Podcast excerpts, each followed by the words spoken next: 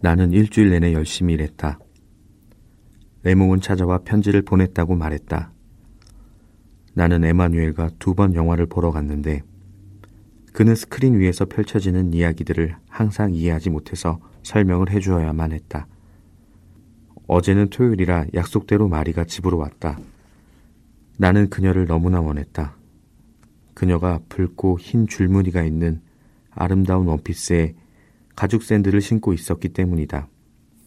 탄탄한 가슴이 드러나 보였고 햇볕에 그을린 얼굴은 꽃처럼 아름다웠다. 우리는 버스를 타고 알지에서 몇 킬로미터 떨어진 바위로 둘러싸이고 육지 쪽으로 갈대가 우거진 해변으로 나갔다. 오후 4시의 태양은 크게 뜨겁지는 않았지만 물은 미지근했고 파도는 길게 게으른 잔물결을 빚어냈다. 마리가 놀이를 하나 가르쳐 주었다. 헤엄을 치면서 파도마루에 물을 들이마시고 그 거품을 모두 입에 모았다가 하늘을 향해 뿜어대는 것이다. 그러면 거품으로 된 레이스가 만들어지면서 허공으로 흩어지기도 하고 미지근한 보슬비가 되어 얼굴 위로 떨어지기도 했다. 몇 번을 거듭하자 소금기 때문에 입안이 얼얼해졌다. 마리가 헤엄쳐 와서는 물속에서 내게 몸을 밀착시켰다. 그녀는 자신의 입술을 내 것에 갖다 대었다. 그녀의 혀가 내 입술을 서늘하게 식혀주는 가운데 우리는 얼마간 파도에 몸을 맡기고 있었다. 우리가 해변에서 다시 옷을 입는 중에 마리가 눈을 빛내며 나를 바라봤다. 나는 그녀에게 키스했다. 그때부터 우리는 더 이상 아무 말도 하지 않았다. 나는 그녀를 꼭 껴안고 서둘러 버스를 타고 내 방으로 돌아와서는 침대로 몸을 던졌다. 나는 창문을 열어두었는데 여름밤이 우리의 갈색 몸뚱이 위로 흘러드는 게 기분이 좋았다. 아침에 마리가 머물러 있어서 나는 점심을 함께 하자고 말했다. 나는 고기를 좀 사러 내려갔다. 다시 올라오는 길에 나는 레몽의 방에서 흘러나오는 여자 목소리를 들었다. 곧이어 살라마노 영감이 개를 다그치는지 구두창 소리와 나무 계단을 긁는 소리, 이어 빌어먹을 놈 망할 자식 하는 소리가 들었고 그들은 거리로 나갔다. 내가 마리에게 영감에 대한 이야기를 해주자 그녀가 웃었다. 그녀는 내 파자마 소매를 말아 올려 입고 있었다. 그녀가 웃었을 때 나는 다시 한번 그녀를 원했다. 잠시 후 그녀가 자기를 사랑하느냐고 물었다. 나는 그건 아무 의미도 없지만 그런 것 같지는 않다고 대답했다. 그녀는 슬퍼 보였다. 그러나 점심을 준비하는 동안 마리가 아무것도 아닌 일에 또 그렇게 웃어댔으므로 나는 그녀에게 키스했다. 바로 그때 레몽의 방에서 싸우는 소리가 터져 나왔다. 먼저 우리는 여자의 세된 목소리를 들었고 뒤이어 레몽의 말소리가 들렸다. 넌 날 농락했어. 날 농락했다고. 나를 농락했다는 걸 깨닫게 해주지. 몇 번 둔탁한 소리가 나고 여자가 비명을 질렀는데 너무도 끔찍해서 즉시 층계참에 사람들이 가득 모여들었다. 마리와 나도 나갔다. 여자는 여전히 소리를 질러댔고 레몽은 여전히 때리고 있었다. 마리가 끔찍하다고 했지만 나는 아무 대답도 하지 않았다. 그녀는 내게 경찰관을 불러오라고 했지만 나는 경찰관을 좋아하지 않는다고 말했다.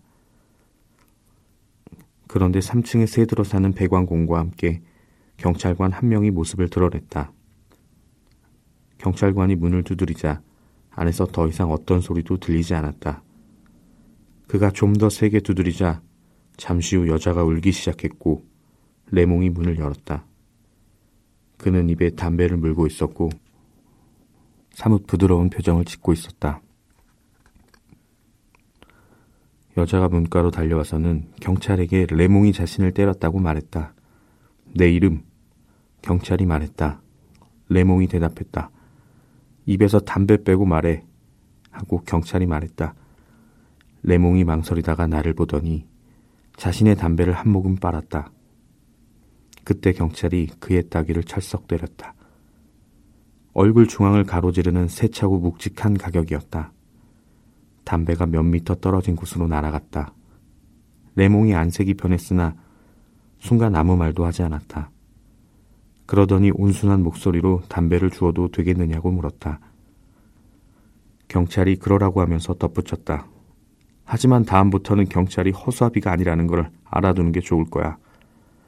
그러는 동안에도 여자는 울면서 되풀이에 말했다.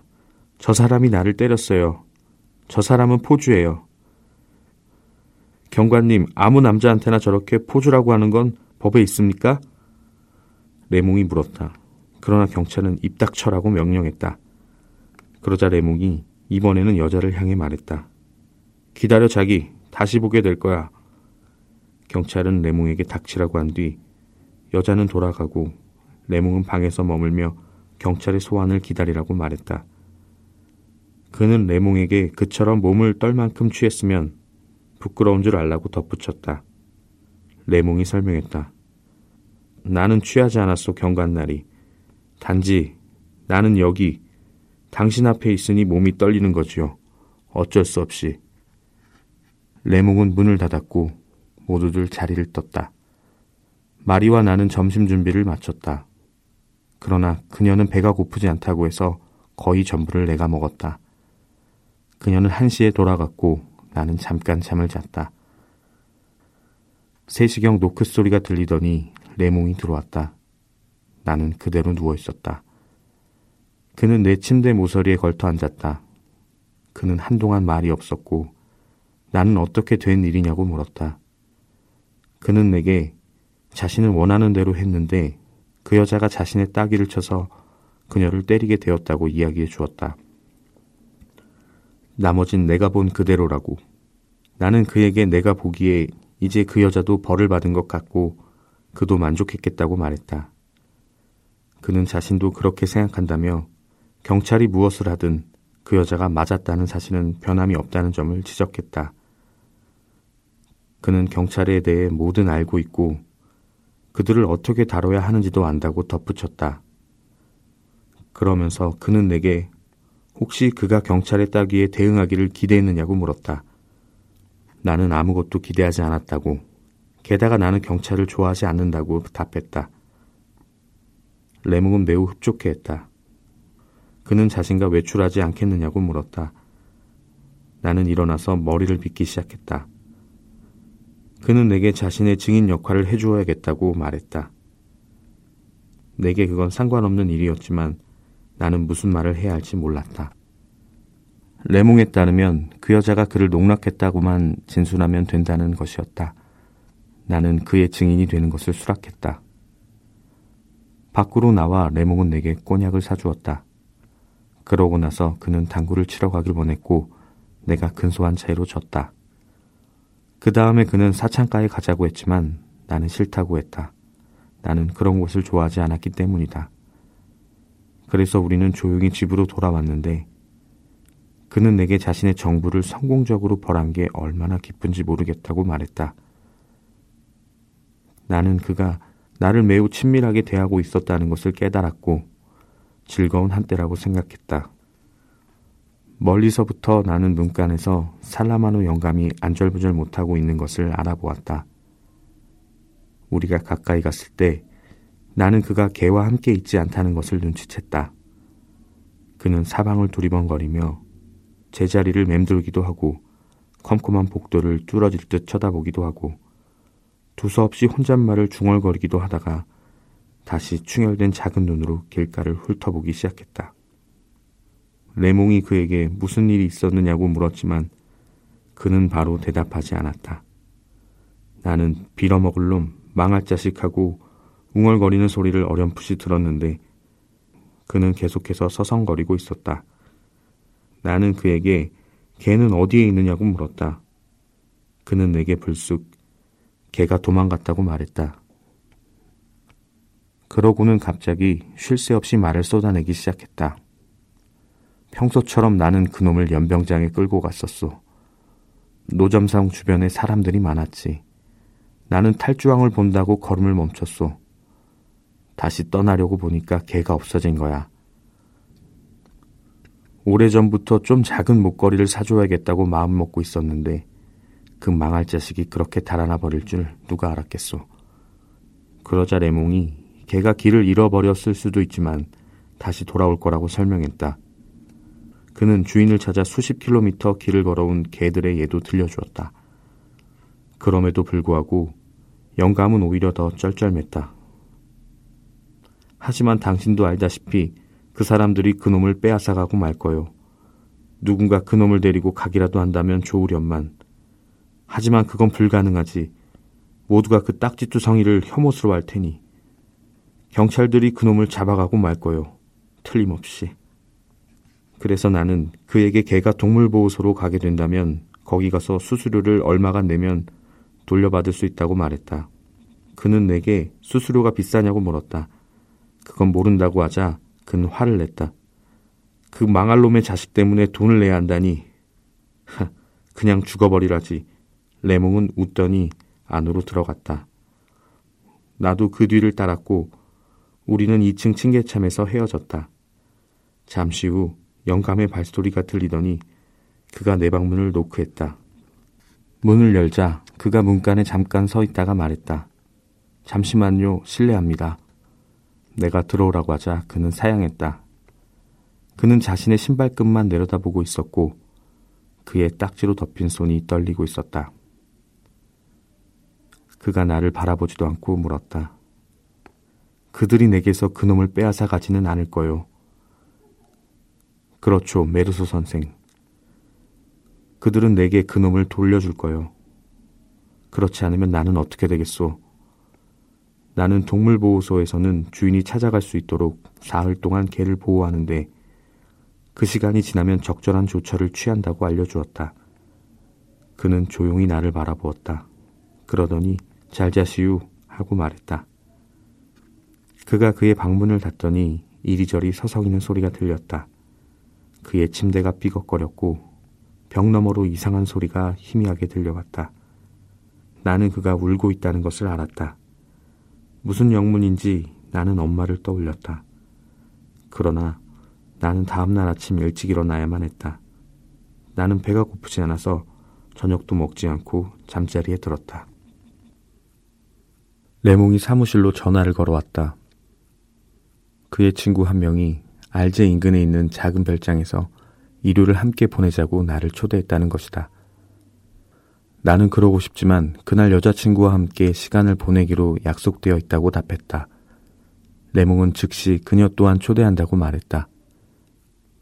친구 부인이 남자들 사이에 혼자가 아닌 셈이 될 테니 무척 좋아할 거라는 말과 함께 시내에서 우리에게 걸려오는 전화를 사장이 좋아하지 않는다는 걸 알기에 나는 즉시 끊으려 했으나 레몽은 기다리라고 한 뒤 이 초대권에 대해서는 저녁에 말해도 되지만 그보다 달리 알려야 할 게 있다고 말을 이어갔다. 그는 하루 종일 아랍인 패거리들에게 미행을 당했는데 개 중에 이전 여자의 오빠가 끼어 있었다는 것이다. 오늘 저녁 퇴근길에 집 근처에서 그놈을 보면 내게 좀 알려줘. 나는 그러겠다고 말했다. 잠시 후 사장이 나를 불러서 나는 순간적으로 짜증이 났는데 그가 내게 전화 통화를 삼가고 좀 더 일을 하라고 할 것으로 생각했기 때문이다. 그러나 전혀 그게 아니었다. 그는 아직은 아주 막연한 자신의 계획에 대해 이야기하고 싶다고 말했다. 그는 단지 그 문제에 대한 내 의견을 구하고 싶어 했다. 그는 파리의 사무실을 열어 그곳의 큰 회사들과 현지에서 직접 거래할 생각인데 그곳에 내가 갈 생각이 있는지 알고 싶어 했다. 그러면 나는 파리에서 살게 되고 연중에 얼마간은 여행을 할 수도 있게 될 터였다. 자넨 젊어. 자네에겐 그런 생활이 구미가 당길 것 같은데 그렇긴 하지만 사실 내게는 그나저나 별 차이가 없다고 말했다. 그러자 그는 내게 생활에 변화를 주는데 흥미를 느끼지 않느냐고 물었다. 나는 사람들은 결코 삶을 바꿀 수 없다고 어떤 경우의 삶이든 그 나름의 좋은 점이 있으며 여기서의 내 삶도 결국 나쁘지 않다고 말했다.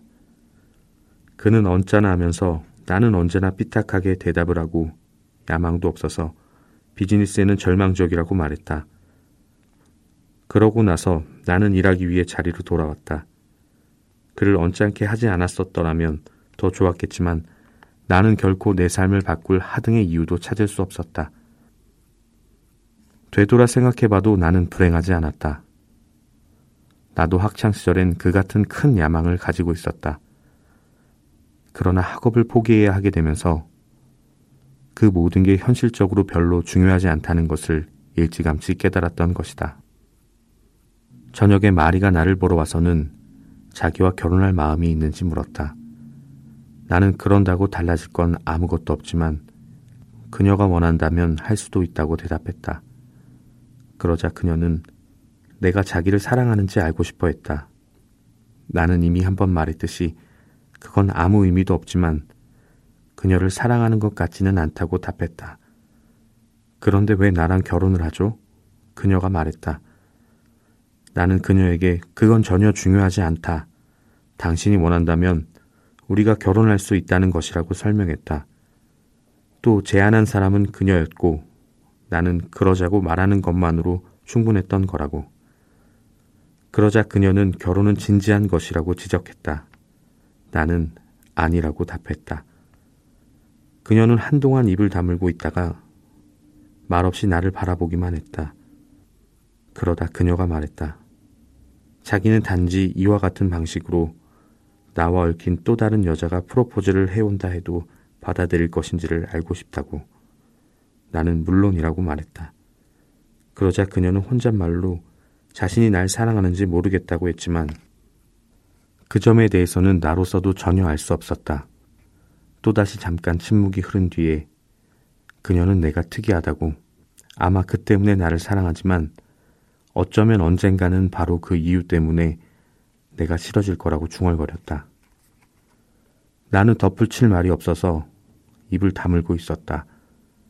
그러자 그녀가 내 팔을 잡고 웃으며 나와 결혼하고 싶다고 말했다. 나는 그녀가 원하면 우리는 언제든지 할 수 있다고 답했다. 그러고 나서 그녀에게 사장의 제안에 관해 이야기하자 그녀는 파리를 맛보고 싶다고 말했다. 내가 한때 그곳에 살았다고 하자 그녀는 그곳은 어떤 곳이냐고 물었다. 나는 말했다. 더러워. 비둘기 천지의 앞마당은 어둡고 사람들은 허여멀겋고 그러고 나서 우리는 걸어서 대로를 따라 시내를 가로질렀다. 여자들이 아름다워서 나는 마리에게 혹시 눈치챘느냐고 물었다. 그녀는 그렇다며 나를 이해한다고 말했다. 잠시 동안 우리는 더 이상 말하지 않았다. 그러나 나는 그녀가 나와 함께 있길 원했으므로 그녀에게 셀레스턴의 식당에 가서 저녁을 함께 먹자고 말했다. 그녀는 그러고 싶지만 해야 할 일이 있다고 했다. 집 근처에 이르러서 나는 그녀에게 잘 가라고 인사했다. 그녀가 나를 바라봤다. 내가 해야 할 일이 뭔지 알고 싶지 않아? 나는 알고 싶었지만 미처 생각을 못했던 것인데 그녀가 바로 그걸 나무라고 있는 것처럼 여겨졌다. 그렇게 난처해하고 있는 나를 보면서 그녀는 다시 웃고는 나를 향해 몸 전체를 기울여서 입술을 내게 주었다. 나는 셀레스틴의 식당에서 저녁을 먹었다. 특이한 작은 여자가 들어왔을 때 난 이미 먹기 시작하고 있었는데 그 여자가 내 테이블에 앉아도 되겠느냐고 물었다. 물론 그러라고 했다. 그녀는 몸을 이리저리 흔들었고 사과처럼 작은 얼굴에 빛나는 눈을 가지고 있었다. 그녀는 재킷을 벗고 앉더니 정신없이 메뉴판을 살폈다. 그녀는 셀레스트를 부르더니 곧장 명확하고도 급한 목소리로 자기가 먹을 음식 전체를 한꺼번에 주문했다. 전체를 기다리는 동안 그녀는 가방을 열고 메모지와 펜을 꺼내 미리 금액을 합산해 보더니 정확한 액수의 팁까지 더해 조끼 주머니에서 꺼낸 돈을 자기 앞에 올려놓았다. 그때 그녀의 전체가 나왔고 그녀는 그것을 단숨에 먹어치웠다. 다음 음식을 기다리는 동안 그녀는 다시 가방에서 파란 펜과 한 주간의 라디오 프로그램이 실린 잡지 한 권을 꺼냈다. 하나씩 하나씩 매우 주의 깊게 그녀는 거의 모든 프로그램을 체크했다. 잡지가 대충 십수장에 달했으므로 그녀는 음식을 먹는 내내 그 일을 꼼꼼하게 계속해 나갔다. 나는 이미 식사를 끝냈고 그녀는 여전히 동일한 열정으로 체크를 하고 있었다. 그러던 그녀가 일어서더니 여전히 로봇같이 정확한 몸짓으로 자신의 재킷을 챙겨 입고는 나가버렸다. 나는 아무 할 일이 없었으므로 덩달아 나가 잠시 그녀를 뒤따랐다. 그녀는 보도의 가장자리를 따라 믿기 힘든 속도와 정확한 걸음걸이로 한 번도 비켜서거나 주위를 둘러보는 일 없이 제 갈 길을 갔다. 나는 결국 그녀를 시야에서 놓치고 돌아왔다. 특이한 여자라는 생각은 했지만 나는 이내 그녀에 대해 잊어버렸다. 내 집 문 앞에서 나는 살라마노 영감을 발견했다. 내가 들어오라고 하자 그는 동물보호소에도 없는 걸 보니 개를 잃어버린 게 확실한 것 같다고 말했다. 거기 사람들이 그에게 개가 차에 치인 것 같다고 했다는 것이다. 그는 경찰서에 가면 그것을 알 수 있느냐고 물었다. 그들은 매일같이 일어나는 일이라 그런 것의 흔적을 보관해 두지 않는다고 답했다. 내가 살라마노 영감에게 다른 개를 구하면 되지 않겠느냐고 하자 그는 내게 자신이 익숙한 것은 그 개였다는 지극히 당연한 지적을 했다. 나는 침대 위에 웅크리고 있었고 살라마노는 테이블 앞 의자에 앉아 있었다. 그는 두 손을 무릎 위에 얹고 나를 마주보고 있었다. 낡은 펠트 모자를 쓴 채였다. 그는 누렇게 된 코수염 아래로 분절된 말들을 중얼거리고 있었다. 조금 신경이 거슬렸지만 달리 할 일이 없었고 졸리지도 않았다. 무슨 말이라도 해야 했기에 나는 그의 개에 대해 물었다. 그는 아내가 죽은 후에 그 개를 얻었다고 했다. 그는 꽤 늦게 결혼을 했다. 젊었을 때는 연극을 하고 싶었다. 군에 있을 때는 군인극 보드빌에서 연기를 하기도 했다. 그러나 결국 철도국에 들어갔지만 그로 인해 지금까지 약간의 연금을 받고 있으니 그것을 후회하지는 않는다고 했다. 그는 아내와 행복한 편은 아니었지만 대체로 그녀에게 잘 적응했다. 그녀가 죽자 그는 매우 외로웠다. 그래서 작업반 동료들에게 개 한 마리를 부탁했고 매우 어린 강아지를 얻게 되었다. 그는 젖병으로 그것을 먹여야만 했다. 그러나 개는 사람처럼 수명이 길지 않으므로 그들은 함께 늙어가는 처지가 되었다. 살라마노가 말했다. 그놈 성질이 못돼서 우리는 가끔 싸우긴 했지만 그래도 그놈은 좋은 개였소. 내가 혈통이 좋은 개였다고 말해주자 살라마노는 기뻐했다. 그는 덧붙였다. 게다가 병들기 전에 그놈을 몰라서 그렇지 그놈한테서 제일 멋진 게 그 털이었다오.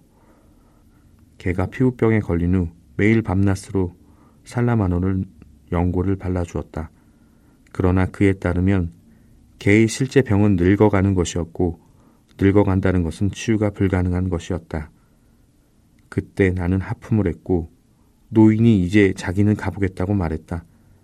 나는 좀 더 있어도 된다며 그의 개에게 일어난 일은 유감이라고 말했다. 그는 내게 고마움을 전했다. 그는 엄마가 자기 개를 매우 좋아했다고 말했다. 그녀를 말하면서 그는 그녀를 되게 가엾은 어머니라고 불렀다. 그는 엄마가 돌아가신 뒤 틀림없이 내가 매우 불행할 거라는 짐작을 내비쳤고 나는 아무 대답도 하지 않았다. 그러자 그가 당황한 기색으로 매우 빠르게 동네 사람들이 엄마를 양로원에 보낸 일로 나를 안 좋게 여기는 걸 알고 있지만 자기는 나를 알고 내가 어머니를 얼마나 사랑했는지를 잘 안다고 말했다. 나는 아직도 왜 그랬는지 모르겠지만 그 일로 사람들이 나를 안 좋게 여기고 있는지를 그때까지도 몰랐고 엄마를 보살펴 드릴 돈은 충분히 가지고 있지 못했기에 양로원에 보내는 게 당연하다고 여겨졌다고 말했다. 게다가 나는 덧붙였다. 어머니는 오래전부터 나한테 할 말도 전혀 없으셨고 혼자서 지루하셨죠. 그럼요. 그가 말했다. 적어도 양로원에서는 친구라도 사귈 수 있죠. 그러고는 이만 실례하겠다고 했다. 그는 자러 가기를 원했다. 그의 생활은 이제 바뀌었고 어떻게 해나갈 것인지에 대해서는 썩 잘 알지 못했다. 그는 내가 그를 안 이후로 처음으로 슬며시 손을 내밀었고 나는 그의 까칠한 살갗을 느꼈다.